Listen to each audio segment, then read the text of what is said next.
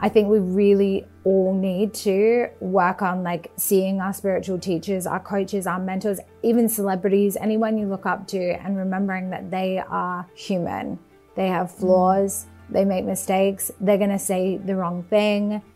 Mm. Sometimes when we expect perfection from other people, like it harms us too, because then we expect perfection of ourselves.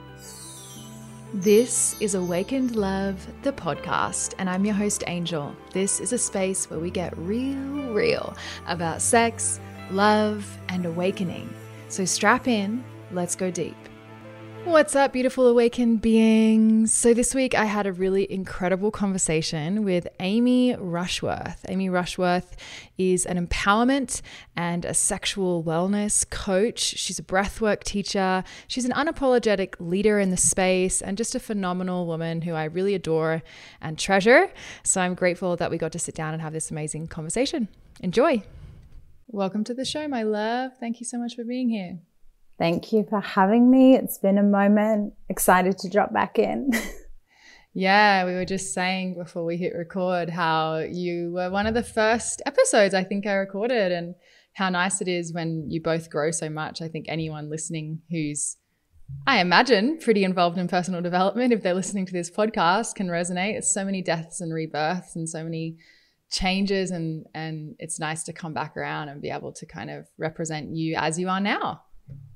Yeah, thank you. I don't even remember who I was when we were last together, but I love that. Honestly, Yeah. that that to me is a sign when you're fucking growing, like transformation. Who who was that? Um, I feel like I read things from from when I was younger, and I love it. I resonate. I'm like, damn. Sometimes I'm like, wow, that that it's a nice reminder. I like remind myself, and other times I'm like, oh my god, bless you. Who is that? I totally resonate with that in so many ways. so I want to kick off. I think if people want to know like your background and your story, they should go back and listen to your first episode. But I'd love to move forward from there. And my first question for you is if life is a school, Earth School, what has been your curriculum over the last year? What has life been teaching you? Yeah, holy shit. Like, just to give everyone a bit of context, I'm a 3 5 in human design. And so life is always schooling me in the best ways and also bittersweet ways and really difficult Mhm. ways. And I'm one of those people, I have like strong opinions of my own, and I have this blessing and curse where I can also see like lots of different viewpoints at the same time. And so that can sometimes make figuring out my move or what I want to say like challenging because I can almost like see so many different points of view at once. And I'm Mm. really caring, but I'm also really unapologetic. And so sometimes it's difficult for me to marry these different parts of who I am. And so Mm. this last year, I mean, there's kind of like two seasons of this because 2021 was a really big year for me of business growth, um, a lot of success, uh, a lot of sort of external achievements. I moved to a new place, you know, created a lot of dreams. They happened. And then 2022 has been Mm. like the polar opposite reality where I've really Mm. taken a big pause. I've been not charging ahead and actually in some ways regressing. Um, Mm. we're never really regressing, but like externally letting, um, you know, things like my business slow down a little bit so that I can actually sit in the lessons. Um, and a big part of this schooling has been around the ethics of my business, uh, you know, the things that I value, um, in my life, in the way that I serve people, um, becoming more trauma informed in my work and also like addressing the places or, you know, the things that I've created or done in the past that I'm not like super proud of anymore and taking responsibility Mm. for that. Um, but also figuring out the line between, um, uh, when like someone critiques you, I think that there's like an art to figuring out like, hey, what's difficult to hear, but is my responsibility. And then also like, what do I not agree with in that critique? And how do I like still own who I am and disagree with this critique? And so as you might imagine. Damn, it's yes. been a little bit messy. yeah. Wow, my love. Damn, what an important conversation. And thank you for being so fucking keep it for keeping it real. Cause yeah, I think this isn't a conversation that is had enough in the spiritual development community. And there's like this kind of bubblegum spirituality of Instagram. And I'm kind of in the camp of, I know there's, it almost it feels as though there's a divide um, in the spiritual community. And there are some people, and I was speaking with a client about this this week, how there's like the spiritual community that's like, let's renounce money and like, you know, pay what you can, donation based, kind of renounce material possessions. And then there's like the opposite where it can be a lot about money and there can be so much power there, but also like a lot of sticking points and a lot of shadow and kind of finding the middle path as it sounds like you are is such a beautiful and powerful and vulnerable and messy, as you said, thing. Like, how do we learn to recognize that money is a neutral energy um, or that, you know, whatever it is that we're working with, Instagram, neutral energy. Like it's kind of difficult to be a sincere spiritual seeker and not live on a mountaintop. Like in some ways, that's a really hard path, don't get me wrong. But in other ways, it's easier to maintain that sense of centeredness and spirituality when there's nothing around you to stick or true you. And so for us to be spiritual guides or teachers or coaches in the realm of also social media and then navigating money and sexuality and having a husband and you know all of this other stuff i think it's a really brave complicated creative nuanced dance and yeah i'm really grateful for your honesty you mentioned success like 2021 having this amazing success 2022 kind of like taking a pause and it sounds like realigning values and what's really important. Um, what do you wish you knew about success or before? Or what was the most surprising thing you learned about success when you when you kind of achieved or experienced it on a bigger scale? Yeah i i think definitely one of the things that i learned was that you're just going to be the same person just with more things you know like you're you're of course that there are like goals that are inspire you to become a better version of yourself. And I know many of these goals created really positive uh, influence in how I conducted myself, uh, the amount of responsibility I was learning to hold.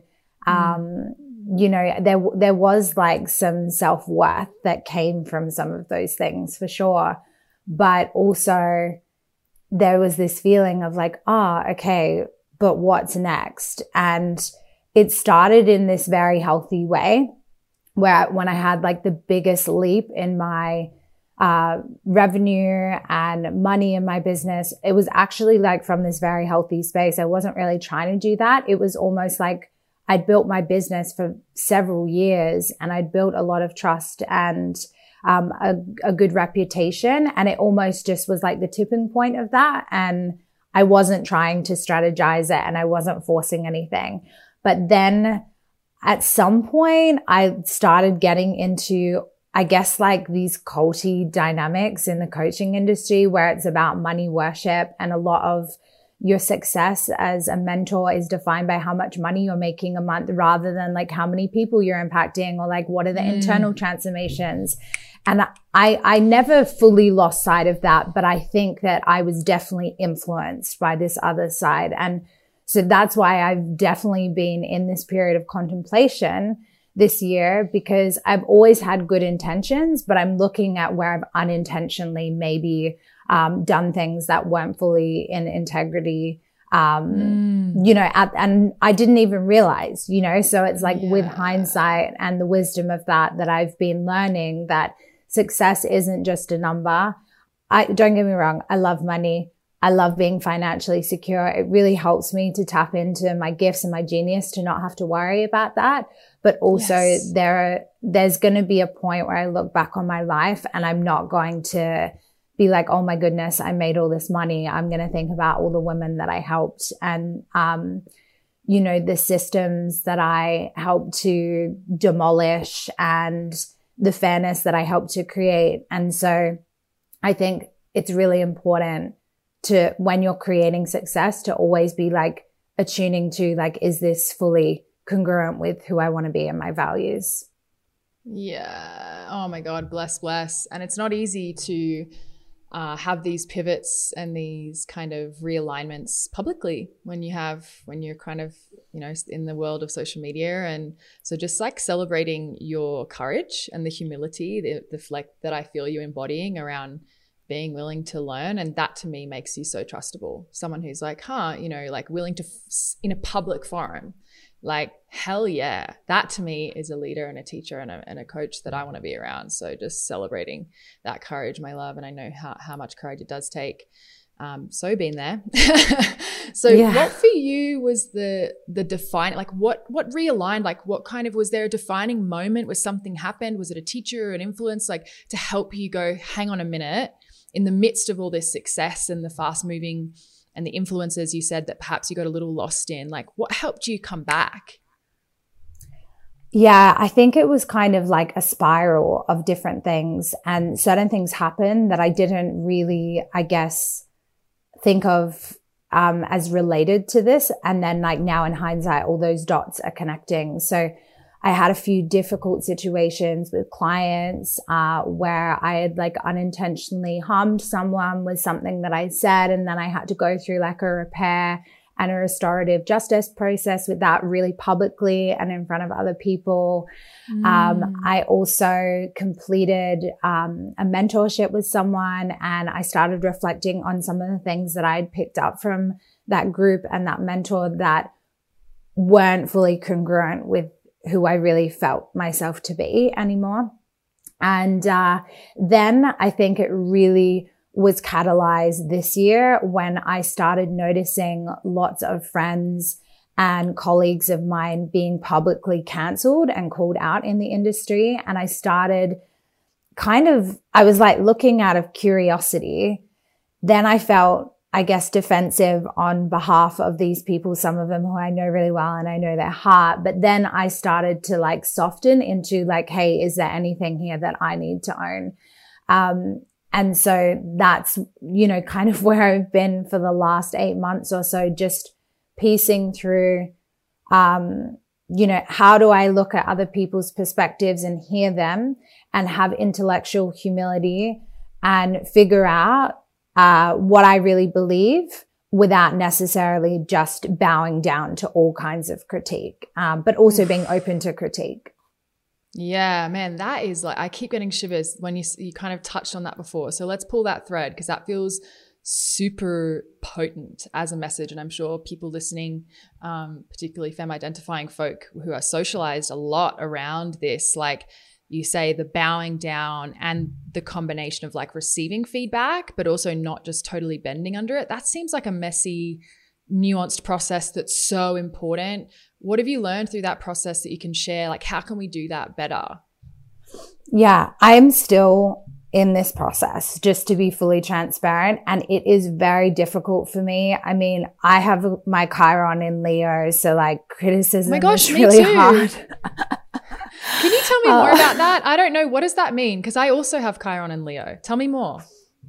Yeah, like I'm not an astrology expert, but I love to delve into my own chart. And um, from my understanding, you know, it's like the fear of being untalented, the, um, you know, and there is fear and wounding around being rejected and criticized. And, um, yeah, so like that, that's really difficult for me. And then also, mm. uh, I, I'm trained as a rebirthing breathwork teacher and guide, and you go through a really deep initiation when you become a teacher. And uh, you get down to this thing called your personal lie. And it's like the deepest belief that you have about yourself. And it's often mm. created when you're conceived and then when you mm. are born into the world. And mine is, I am bad.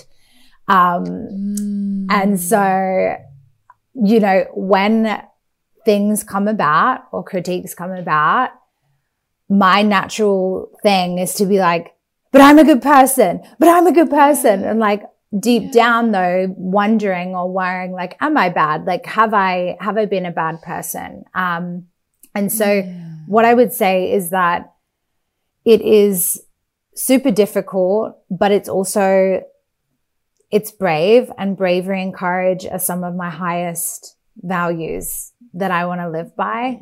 And um, what I'm starting to slowly reconcile and what I would love to invite anyone listening who's also been feeling this to like feel into is like, how do we create brave spaces and brave conversations and brave self inquiries rather than necessarily like quote unquote safe spaces? Because how, how can, how can we ever even achieve that, you know? Um, and so, yeah, like that's, that's the path that I'm walking at the moment. And I haven't shared it publicly yet. So surprise.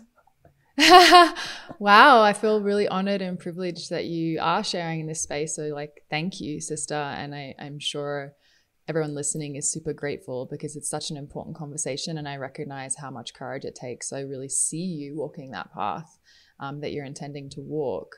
I know for me, um, around like some of the lies, like you mentioned, you know, the root lie, which is really beautiful. Um, and we'll make sure that uh, at the end of the podcast, you let people know how they can interact with your work and maybe do one of those incredible rebirthing breathwork sessions that you offer but you mentioned the the root like getting down to that like what's that original lie and i think we tell ourselves lots of lies over our lifetime right? Maybe they're all birthed from that original one. But one of the lies that i told myself in business and that you know you were talking about how you were influenced by other people and you had to kind of look back and say hang on a minute. And i think a lot of people in every industry can recognize where they've been influenced by like whether it's consumerism or just the wrong mentors or asking the wrong questions. And I know in the beginning of my business, I was definitely asking a lot of the wrong questions. And similar to you, I had good heart and good intentions, but I really also wanted to be successful and I wanted financial security. And so I was looking around at like, what are other people doing? And what I did is I really watered myself down. I like believed the lie that I can't be in my full like erotic sex witch. So I took all of my erotic poetry and kind of was like, oh, I need to like skim that down and just talk about yoga and plant based eating, which is a part of my life. Like, not so much now. I was vegan for seven years, but so it was a partly true, but I was like homogenizing myself so that I could fit into this box, so that I could do what I thought people needed me to do in order for me to be successful. And it's taken me, you know, years to realize a just be yourself. Although that's a fucking hard thing, in it. that's a whole can of worms. It's simple to say, not necessarily easy to do. Um, but then also like this service piece of how can I actually genuinely focus my business around serving as many women as possible, which I'm hearing you talk a lot about as well. What are some of the lies that you maybe believed or have unstitched during this process, if it feels aligned to share? Yeah. Something that I kind of realized that I was doing was I launched a lot of different courses around business, and money and wealth. And look, I love those things. I love being a mm-hmm. business owner. I like money. Like I think most people yeah. do. Um, yeah. but what I found was like, I felt like I had taken on other people's projections of who they thought I was. And so I, Oof. a lot of people that I was in proximity with would always say to me, you're such an expander for me to be like so bougie and spiritual. You're so luxurious. You're so empowered around money. You're so this, so that. And like, that's really nice. Um, yeah. but because I'm a projector, I can't always fully see myself. So sometimes I see myself through people reflecting things back to me about my power and what I'm good at. Mm. But I think I just like took that on and thought, oh, okay, this is what people need. And unconsciously, mm I thought that I was like doing a great thing because it was like, oh, well, this is what my audience needs and wants from me and I want to serve them. Mm. So mm. there was good intentions there. But what I realized is like, there are so many other parts of my repertoire and my gifts that I actually would love to pour more energy into. So while I never lost any of those aspects of my programs or my work, I sort of neglected them and put more emphasis on these other things. And truthfully, mm-hmm. these, like, I love luxury and these things, but it's like, it's, it's not like driving my soul, you know, it, yeah. it's not yeah. what I wake up in the morning and I'm like, this is how I'm meant to change the world. You know, the, the other things that I do are. And so I've really made a conscious choice to focus on these things and to develop more of these empowerment and healing aspects of my work versus just focusing on the surface level. Mm, so beautiful. It reminds me of like the Buddhism kind of principle of attachment and aversion. And I think that's what I was cr- trying to touch on before around like the, the two sides in the spiritual community. There's like the really money averse, which is the same as being attached in this Buddhism, like Buddhist principle, is this idea that like if you're attached, you're pulling towards, if you're averse, you're pushing away, but both are high touch you're still highly yeah. touching and involved. It's just like it's still a kind of a sticky relationship. And what it seems like you're pointing to, and I myself am definitely in the inquiry around this for money and sex and all of these powerful portals, food, our body. Like, how do we have um, high engagement, low attachment? How do we not become averse to and push away from? That's bad, or like worship overly and like kind of overemphasize those things. So, really, really important conversation you were speaking about your other healing gifts and that you want to highlight more. And I want to just create the space for you to highlight those now. Like, what are those and what is it you're leaning into more? And what is it that's exciting you most right now? Well, I just got back from hosting a retreat here in Mallorca where I live. Um, it's why my voice is a little bit like sexy and croaky because, you know, I'm just grounding down after a retreat. But it really, it really reignited my passion. You know, it's been a hard year for me. Mm-hmm. I've had a few difficult situations and it can be really hard to keep your heart open when you have such a big heart and you just want to be understood yeah. and you want to do great things. And like I said, like it's not always easy feeling criticized or like you've done something wrong. And so I kind of like lost my spark just a little bit. Um, and so being in person and you know, facilitating breathwork and women's circles and all the other powerful things that we did, it really just reaffirmed what I already knew, which is that I want to be back in person a lot more with my clients. And so I'm making a lot of plans to do more in person gatherings, retreats, um, mm-hmm. and also to launch programs that are not just tailored and created with entrepreneurs and coaches in mind. I don't want to yeah. just be in a big like triangle of coaches who just all coach with each other and pay each other. You know, I want to reach real women and mothers and people who don't want to be business owners because there's nothing wrong with not being an entrepreneur. And I want to be able to help more and more people um, from across the spectrum. And so my work going forward uh, is primarily based in empowerment and healing and pleasure. It has always been that, but I just yes. kind of like wandered off a little bit in some mm-hmm. regards. yeah. Oh my God, babe. And just feeling you so deeply in this, and how many women listening or humans listening can just resonate with that fear of like being criticized. And it is so fucking brave. And I say this to my clients all the time who is wanting to serve and become facilitators and healers and coaches. Like it takes such an immense amount of courage. There's this video, I don't know if you've ever watched it called The Creativity Gap by Ira Glass. Um, my hubby showed it to me when I was first starting out, and I'd kind of been coaching for a few years, but he really helped me put some structure around things because he's good at that. I was a little gypsy when I met him, just a healer fairy wandering around. he was like, "Let me help you." Um, but it's this video about how he's talking about about creatives, and I think that in many senses, a lot of coaches or people in the service industries are creatives. If you're having to put yourself out there and create content to create value, ultimately, but it is a creative act. And he's like, you know, you get into the game as a creative because you have really good taste that's that's like one of your strengths. But when you have really good taste and you just start you know that your stuff is like not that good.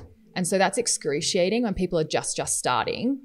And like most people give up then. But otherwise if you allow yourself to just set a big goal and create a huge body of work and be consistent in creating that experience that step by step will allow you to improve and find mastery. But you have to be kind of willing to go through the ickiness. And I also don't think that ever stops, right? I, we keep growing our taste and our refinement and our alignment and our senses for what feels totally aligned keeps changing and growing and expanding. And then we're called to rise and refine our work. And to do that publicly is like really, really brave. And I think so many people listening may have stopped themselves because they're like, oh my God, I don't want to be criticized. I don't want to be rejected. What if it sucks? What if people, you know, all these things? And you're just an example of, you know, you're standing here saying, like, yeah, I experienced some, you know, public having to justice. What was the term you used? Regenerative justice? No, reparative. Restorative, restorative. justice. Yeah. Yeah. And like just your willingness to be like, yeah, I'm going to look at and refine. And um, I think your courage, I hope, really emanates to any creative listening that wants to create something or do something and be witnessed in something. Like you can survive it and you can grow through it and become an even better teacher and mentor from it. Let's talk about rejection a little bit. Um, man, it sucks. I talked about yeah. this in recent podcast as well. Such a painful feeling. It's not a fun one, but it is a valuable one. What value have you found from the energy of rejection, if that's something that you feel like you've danced with a lot in life? I definitely have. Yeah, me too, babe. Me too. Um, there's been some beauty in it because it made me a very independent kind of person, a very self motivated, driven person. Um, maybe in the past, kind of fueled a little bit by like, I'll show you, you know, but not so much anymore. I think in the more mature, like part of this journey for me, it's been developing a really strong inner mother within myself that I didn't necessarily have, um, you know, previously in my life. And really, every time my heart cracks open when I'm rejected or critiqued or feeling small, that's the part of me that now comes online and, you know, reaffirms, um, you know who I am. And at the end of the day, the most important thing is that you know who you are because there will be endless people who misunderstand you or make assumptions or who don't fully know you or see the fullness of everything that you are and the goodness of everything that you are. Um, and I think it's also really taught me that I can make uh, like bad moves or mistakes and not like cast myself in the bad person bucket. Um, yeah. And again, that's like a messy process because sometimes you want to just throw yourself in there and everyone wants to throw you in there. Um, the sin bin. Yeah. oh, I haven't heard that one, but that's great. um, yeah, you know, um, I think one of the things that I believe in, and it's not something that everyone resonates with, but I try and use everything that life gives me um, to learn something, to grow. Um, and fortunately or unfortunately, like a lot of the best lessons that I've learned have come through pain and rejection and learning to like meet myself in the depths there. Mm, that's very tantric of you, right? That is the tantric path is instead of kind of clearing out the external energies, which is a beautiful path too and very worthy of exploration. It's about utilizing any and all external energies as fertilizer. So Mm. There's that sex witch. Speaking yeah, of sex witches, all the sh- all the shit makes term? things grow. yeah, right. um, speaking of sex witches, do you, I know some of your work is around pleasure. Um, where are you at with that, and and can you speak to that a little bit? Yeah, so one of my most popular um, experiences online is my pleasure program, Pleasure Empress. And mm lots of people have been asking me when I will bring it back because it's not like a set thing, like twice a year. It's kind of like I get the call, I get the feeling, and then she comes back. Um, mm-hmm. but something that I am looking to do before I uh, relaunch it is just looking at how I can make it even uh, like more of a trauma informed space. So it already has like a lot of that influence within it because of my trainings. Um, but I'm doing some more delving into that. And so I'm just looking at like how I refine little parts of that. And then also, um, based on the previous rounds, um, maybe making some adjustments so that people can have even deeper integration. So maybe changing like the length and things like that.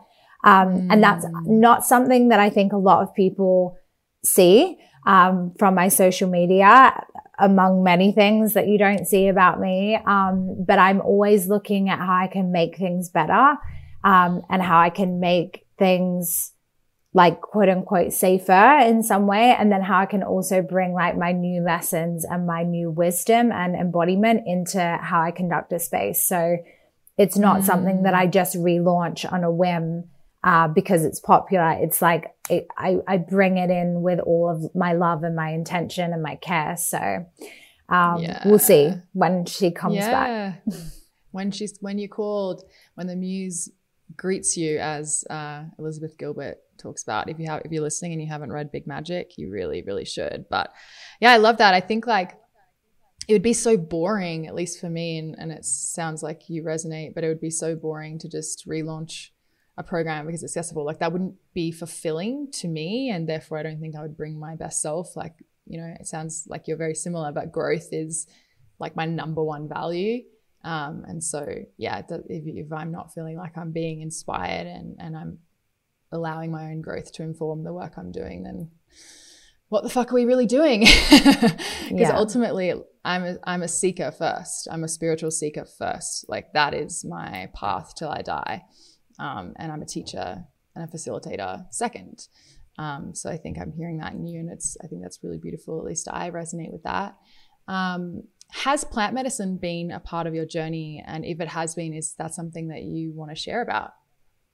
Yeah, absolutely. So I I kind of have this feeling that like all of the contemplation and then also a lot of the growth that I had in 2021 it was like a result of ayahuasca. Obviously like I'm playing a huge role in that as well, but it was kind of like a it was like we opened a door, you know, and we couldn't turn back.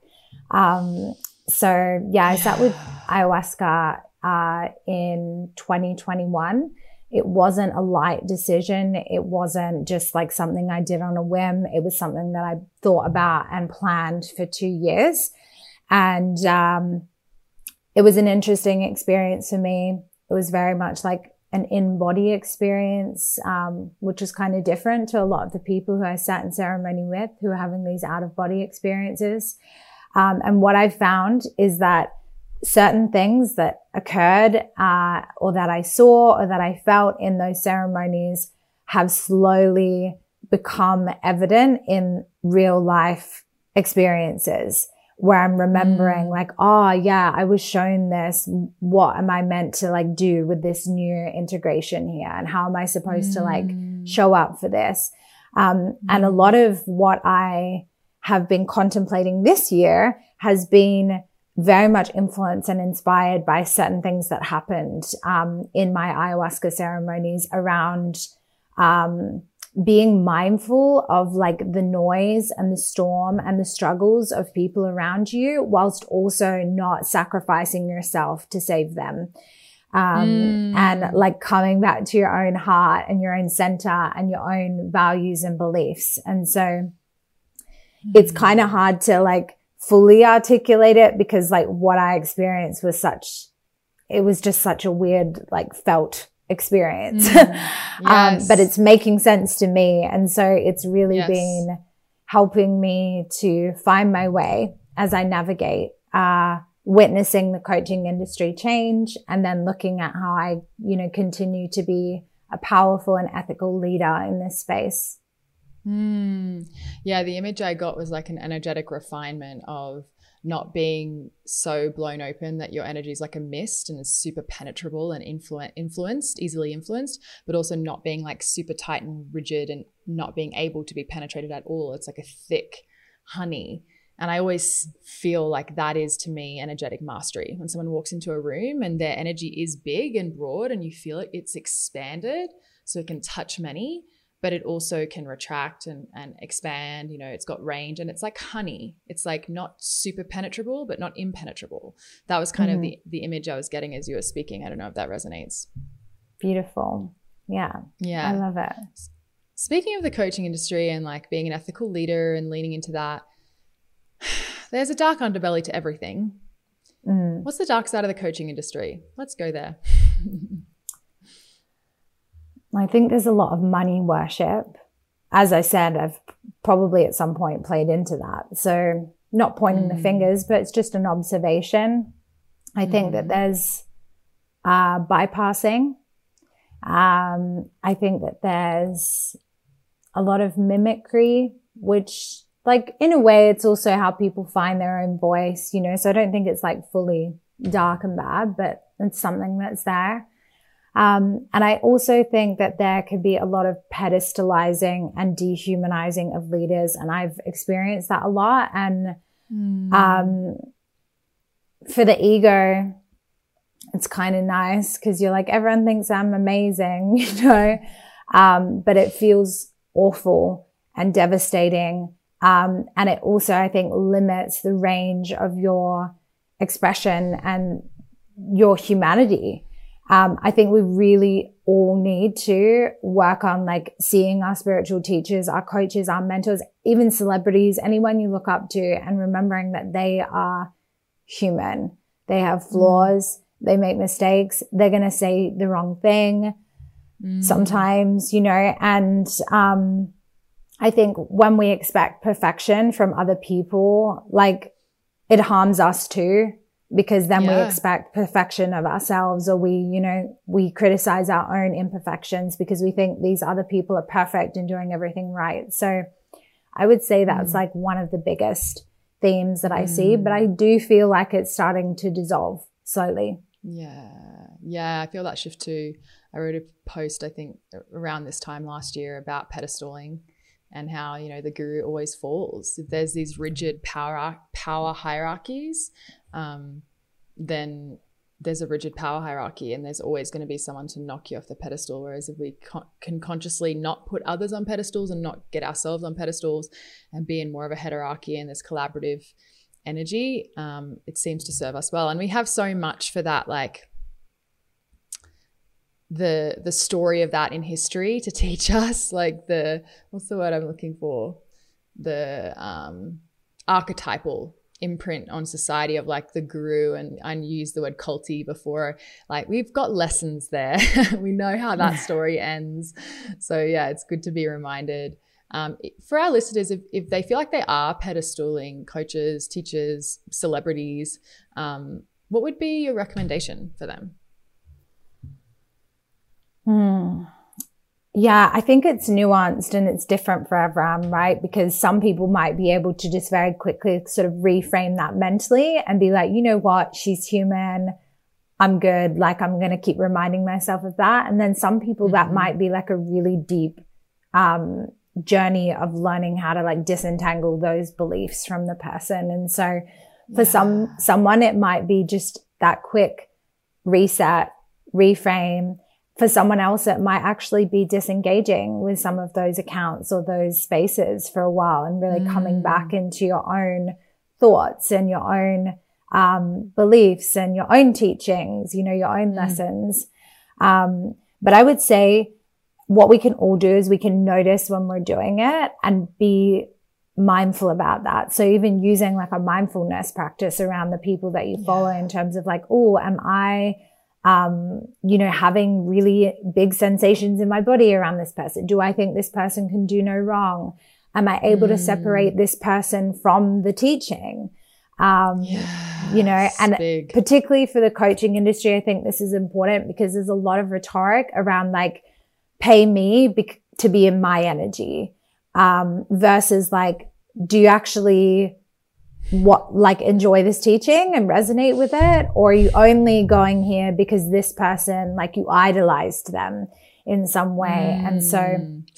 like yeah. I've totally done this also by the way so this is like not me pointing the finger at anyone because I this is part of the problem of what began with me in 2021 mm. is like idolizing people um mm. and if you've done that like also just know it's like it's a, it's an initiation. It's like a journey. It's an experience and you can always learn from that as well. Yes, yes, yes. Yeah, so beautiful to hear hear your perspective on that. I'm I've had like a a different journey in my own way. I'm I guess we have terms for it now, like an HSP, highly sensitive person. Um, and because of my particular brand of trauma, I have trust issues. And I know when that comes up, like distrust, that I that's my stuff usually and also it's very heightened for me I've done a lot of work mm. around that therapy and mentorship to help me recognize like oh that like really strong alarm bell is some parts trauma part um, that's not actually as intense as it feels to me because i'm so sensitive and so for me it's been more about learning to lean into um, some teachers. It's been really difficult for me. I'm like, ooh, untrustworthy, ooh, untrustworthy, ooh, untrustworthy. And that has actually held me back a lot, um, even not trusting myself, being like, really a lot in that like am i being trustworthy? Am i being safe? Am i being like deep? Which is a beautiful inquiry and comes from a good place but learning to kind of soften the edges around that a little bit um, and i think experiencing my own humanness and the humanness of, of other people. So it's kind of i think beautiful to have this spectrum in this conversation because people listening might find themselves somewhere on that spectrum. And really, I think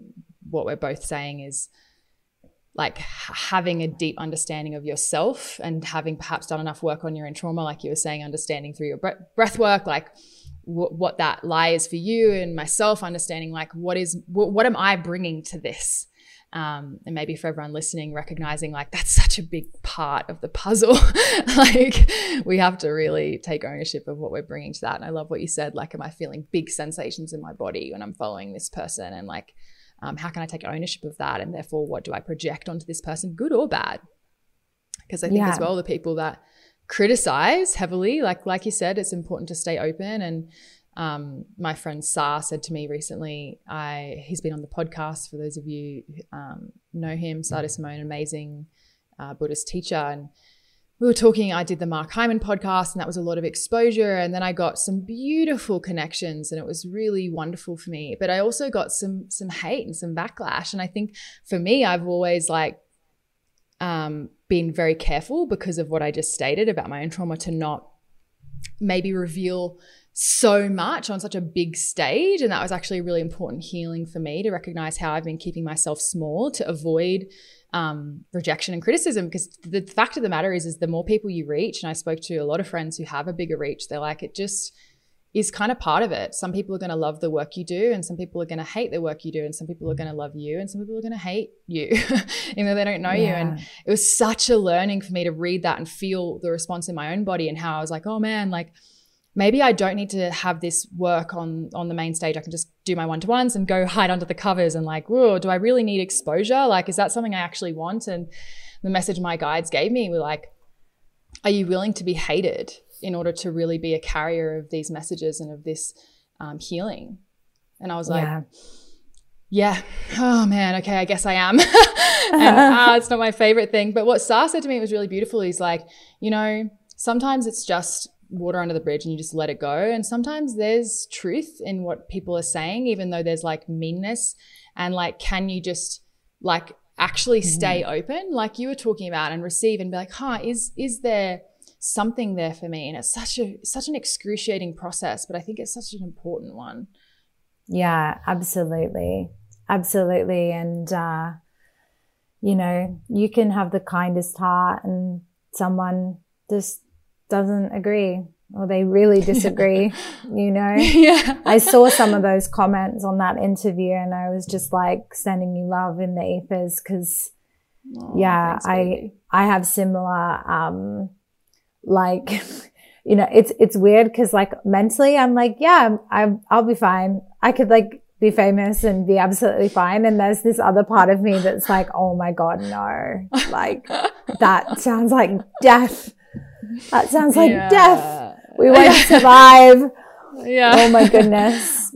Um, like, I'll just live on my mountain and just hide and serve women one to one on a small scale and don't get too big. And like, I am totally okay and comfortable with that. Like, that is such a beautiful life for me. I'm so grateful for that. But I'm also like, here to share the work. And if it spreads, amazing. And if it doesn't, amazing. But yeah, that message of like, are you willing to be hated and like crucified? It was so funny. Some of the comments, like, I realized I just did it then. Like, if I touch my own skin, like self soothing, and like people being super upset about that. And me actually looking at that and being like, huh, yeah, like, was it okay for me to wear a one shoulder top?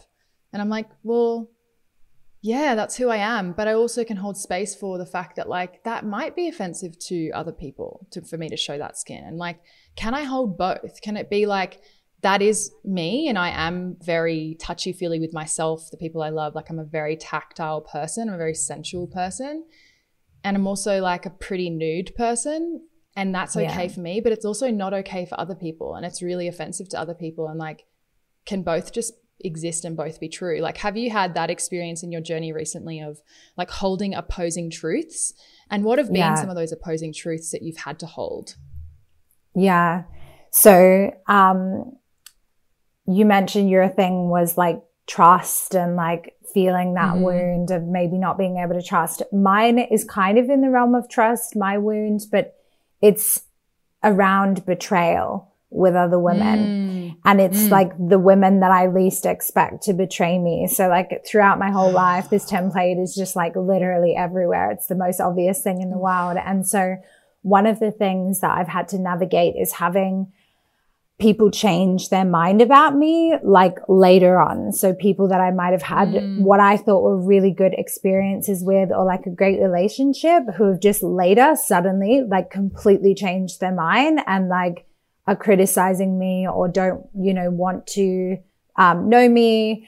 Um, and so mm. I have recently had this with um, a former client who you know, she had recorded like video testimonials about our work together, who has now had different thoughts, feelings, and realizations about her experience of one of my programs. And so it's been this really interesting process for me of being able to see like, Hey, like that's your valid lived experience and your reflections. And you have a right to change your mind about me. And you have a right to say like, Hey, like, this didn't feel okay for me. And also mm. like on the flip side, none of that was communicated with me ever. Um, I also like some of the things that I've noticed that have been shared. I'm like, well, actually, like in my experience, like that's inaccurate. That that's not accurate. Um, certain mm. aspects that are more like factual things. Um, mm. you know, um, and so it's, I, th- I think that it's like a very brave, uh, sometimes challenging thing to do to be able to like hold all of these different perspectives and go like, Hey, yeah, like what you're saying is really true and valid. And also like I have a different perspective and I still respect mm. you and yours. Mm. Yeah, I do think that is kind of an, Hey, what the fuck do I know? Cause, um, I feel like I'm still, I feel like I'm far along in some ways on this journey, and then I feel like I'm just like such a beginner in other ways. But I feel like it is a sign of spiritual maturation to be able to hold those opposing truths and and honor that. And and it is it feels tricky, but then when you do it, it feels so good. And I, I find a lot of things in life are like that. There's a saying I've been thinking of a lot recently, which is like hard choices, easy life, easy choices, hard life. And I've been thinking about it more in the realm of relationships, like hard conversations easy relationships, easy mm. conversations, hard relationships. Do you resonate with that in relationally? And have you had to have maybe in more personal relationships some hard conversations over over maybe the last year or a lifetime? And what has been the result of that? Yeah, totally. And you know, this brings to mind something that I've been thinking about so much, and that like I love quotes and I love like profound sayings. And also life is so nuanced and it's like, that's true over here, but that's so inaccurate over here or like for these, this group yes. of people. And yes. so I totally love that quote. And then also I'm like, I can see like, oh, that doesn't really apply here. So like totally. my relationship with my husband has always been like so easy, you know, even when we had like maybe mm. like a bit of a challenge, like our love is just like, so flowing, so strong, so pure, just like, just amazing always. Um, mm. but then I've had really difficult conversations with like friends and other people in my life before that have created more ease, or sometimes it's meant that the relationship has come to a completion, um, which then mm. created more ease for the future. Um, so yeah, I, you know, I'm a fan of the hard conversations. Um, Mm-hmm. sometimes some parts get easier, but I wouldn't say it's like a walk in the park for me. Like it's still like super hard for me. Um, mm-hmm. but I'm committed to being brave and facing those fears that I have around betrayal and criticism and rejection because I want to live my life with my eyes and my heart open and I don't want to close my heart. So it's kind of par for the course. Mm, celebrating the fuck out of you, babe. Like, really. Really Thank celebrating you. in this and feeling you in this and just like really like, yeah. Yeah, Thank yeah. you. And you talked about keeping your heart open and that was actually going to be my next question is, you know, you talked about your relationship with your husband and I agree the nuance is always there and it's one of those things I think like if you feel really attracted to a saying and you're like, yeah, that's me, you probably shouldn't actually live in alignment with whatever it's saying. Like maybe you should try the other thing or if you're really averse to it, like maybe you should try it. If you always run, maybe you should try walking. If you always wake up at 6 a.m., maybe try sleeping in, you know, balance. But um, on this tip of you know the love you share with your husband and keeping your heart open i really feel that that is one of the biggest masteries in, in our love relationships and then you know with ourselves and then usually our primary partner if we have one and that's our relationship style which you and i both have primary partners so let's use that as an example. And then you can like practice with the world but it is really hard like when you feel something closes you something hurts you and how do you reopen your heart when you feel closed? Maybe with your husband is a good example or um, how do you keep your heart open when you notice it wants to close? Mm.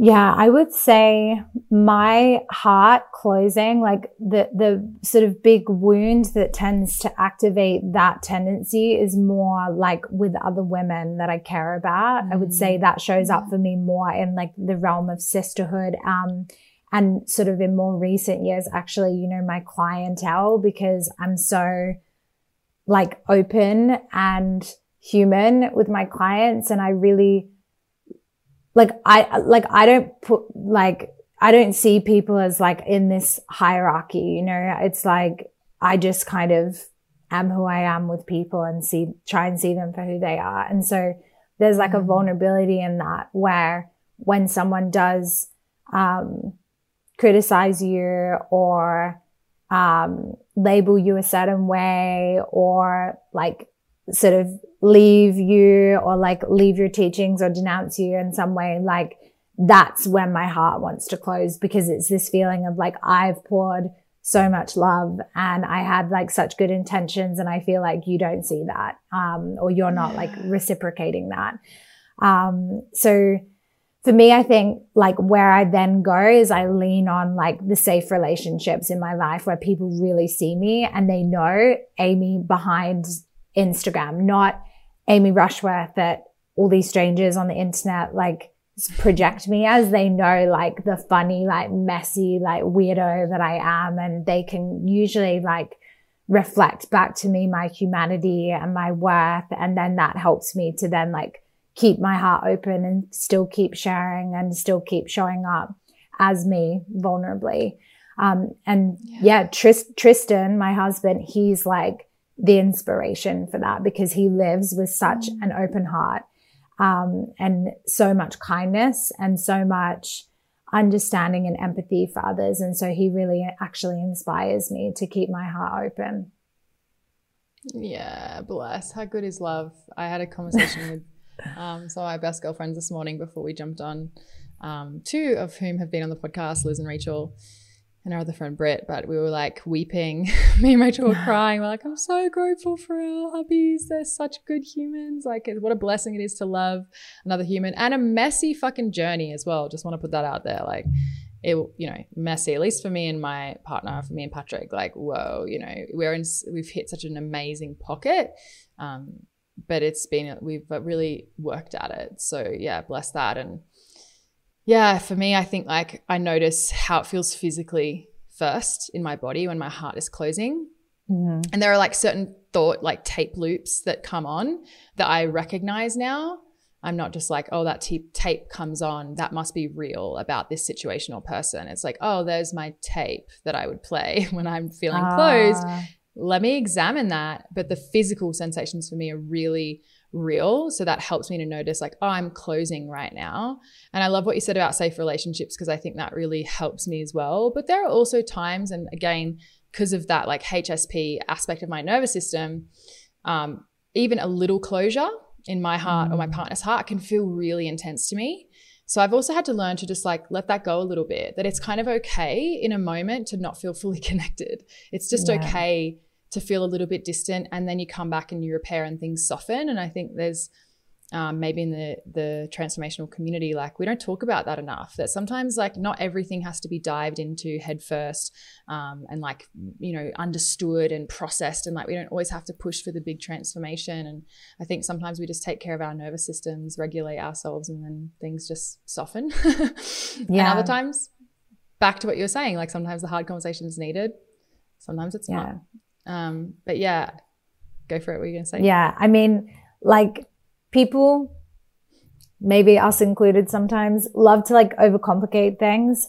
And truthfully, like so much that we go through probably just requires like a little sprinkle of like mindfulness and observation. Yeah. And I know for me, like, I love that you explained it as a tape. My tape is like when I want to shut down, it's like, it's like this bitchy little like five year old that's like, you're never gonna see me again. Then I'm gonna pack my bags and be out of here. Like you, you wish that like I didn't leave, you know, and like I, will pretend like you never existed. Like that's what my tape is like. It like gets really like weird and like sassy and manipulative and wants to be like, screw you. Like I'm out of here. Yeah. Um, but for me, I just like know that that is this young part of me that feels like challenged in that moment and wants to close down to be safe. And so I just kind of like notice that and just go like, oh, there, oh, there's that gal. yeah, totally. Yeah, mine's similar. It's just like ice, ice. Like I just like shut. It's almost like a freeze response, honestly. And I just withdraw. I withdraw my love which is what I want mm. don't want to do. Um, and it's it's so kind of beautiful as well. Like when you have these deep relationships, whether it's with your husbands or your partner or your best friends or your family, like you know, you just get to know each other's quirks. Like mm. I remember Rach saying to me recently, like, "Oh yeah, like when you, I haven't seen it often, but when you withdraw your love because you us have such care and softness, and it's not like I say anything, it's just energetically pull back." She's like, "It's fucking terrifying, honestly," but like, you know, and we all have, but like they love me through it and vice yeah. versa it's like my friends my partner like you know they have their little things. And and then not only are we like oh there's that little girl within us you're like oh there's their little girl and their little boy. Like what a fucking privilege to just get to love people and be like messy humans together. And when you can love someone through that moment as i think you're sharing your husband like tristan does for you it's like there's so much healing there. And it's not like there's not he couldn't love you through that and you if you didn't love yourself, it wouldn't matter how much he loved mm. and respected you. Of course, it wouldn't mean anything. But when you are loving and respecting yourself and someone's helping you by loving you and holding safety, like, and it doesn't have to be a husband for people listening who don't have a partner, like, that's the gift we can give to our friends and the people around us. And maybe I wonder if we mm. could extend that to people on social media and people that we idolize. I don't know. yeah. Like? Honestly, like my dogs do this for me, babe. Like if I have the shittiest day or feel like, oh my God, the internet's like coming for me, I just go and pick up my little baby. I have a little baby chihuahua and like a massive Labrador. And I just like pick up the, um, not chihuahua, Pomeranian. What am I talking about? I have a Pomeranian. And, um, and I just like stare at him and he just thinks that I'm like the best, you know? And I'm yeah. like, Thank you. Oh yeah. Yeah. You I love you. Soul. Well, my sweet love, I feel like we could muse for eternity, which is always a good feeling. but we're nearly at time. So we're going to move into rapid fire if that feels good, which has more turned into cool. like tantric process oriented rapid fire, which is not rapid at all. So take your time. what book do you gift the most or recommend? Oh. It honestly depends like what mood I'm in, you know, like sometimes sometimes I'm like re- I often actually I often say A New Earth by Eckhart Tolle because that's one of the first spiritual books that I ever read and I was not spiritual when I read it and I remember thinking like wow this really resonates and so that's like one I often recommend for people who are like wanting to enter into the world of self development and it's not going to throw them in the deep end too much. Um, mm. and I hmm. love like the four agreements. I love pussy by, um, Mama Gena. you know, I, like it honestly just depends what mood I'm in. I'm unpredictable. Yes. I love that about you. If you could choose your last meal on earth, Burger and fries, I think, dear. well, when you come to Boulder, I've got a spot for you. Just saying. Amazing. but it won't be your last meal. Let's not call that in. Most important thing for successful relationships, in your opinion? Curiosity. Hmm, love that answer. No one has given that. Yes. Uh, so someone comes to you and they're feeling really down, and you can only give them one piece of advice. What do you say? Well, I'm a Leo, so I'm like an avid, fierce cheerleader for my friends and for other people. So I would be like, girl, you got this. Hard times don't last forever. Nothing lasts forever. Like mm. good times, hard times. And so like feel your feelings, like validate yourself, go through your process and also know that it's just this moment in time. And like the best things that are going to happen to you have not even necessarily happened yet. There's people mm. that you haven't even met yet who you're going to love so much. You're going to have some amazing memories. And like, this is just one season in the story. Woo, yes. I feel elevated. Anyone listening feel elevated by that? Love it. I uh, feel advised by my own advice, babe. that is one of my favorite all time memes where the guy is going to on his chest and he's like, yeah.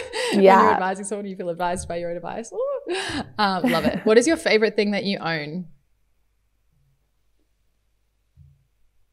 My dogs. Hmm. Yeah. Yeah. If you could yeah. be any animal, what animal would you be? Lioness. Yeah, I see that for reals.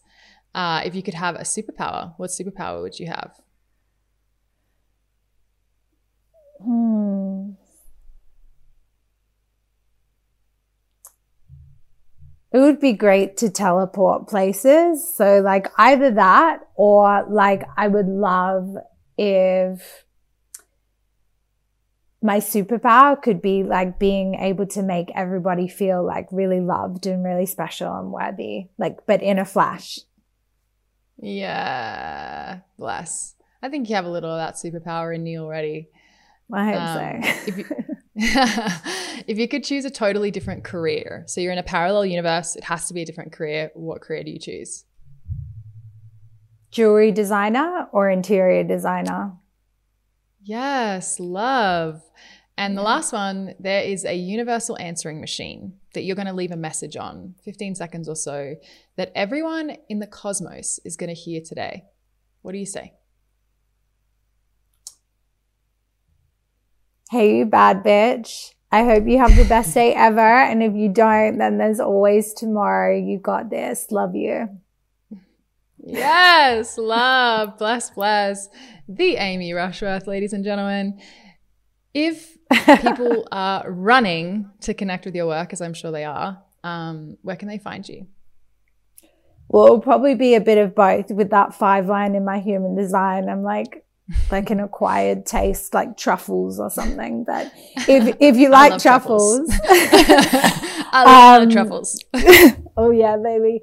Um, my Instagram is this is Amy Rushworth, and you could find everything there, like the podcast, my website, and all the vibes. So yeah, I'll see you there. Bless, bless. Thank you so much for joining us, my love. Really appreciate your courage, your humility, your willingness. It's an inspiration to all. Thank you. That's it for today, Awakened One. And just a quick thank you from me. Thank you for gifting us with your most precious resource, your time and attention, so that we can make this world a more awakened place. And if we're not friends on Instagram yet, then we absolutely should be. So come on over and say hello at Angelica Alana, and I'll see you there and see you next week.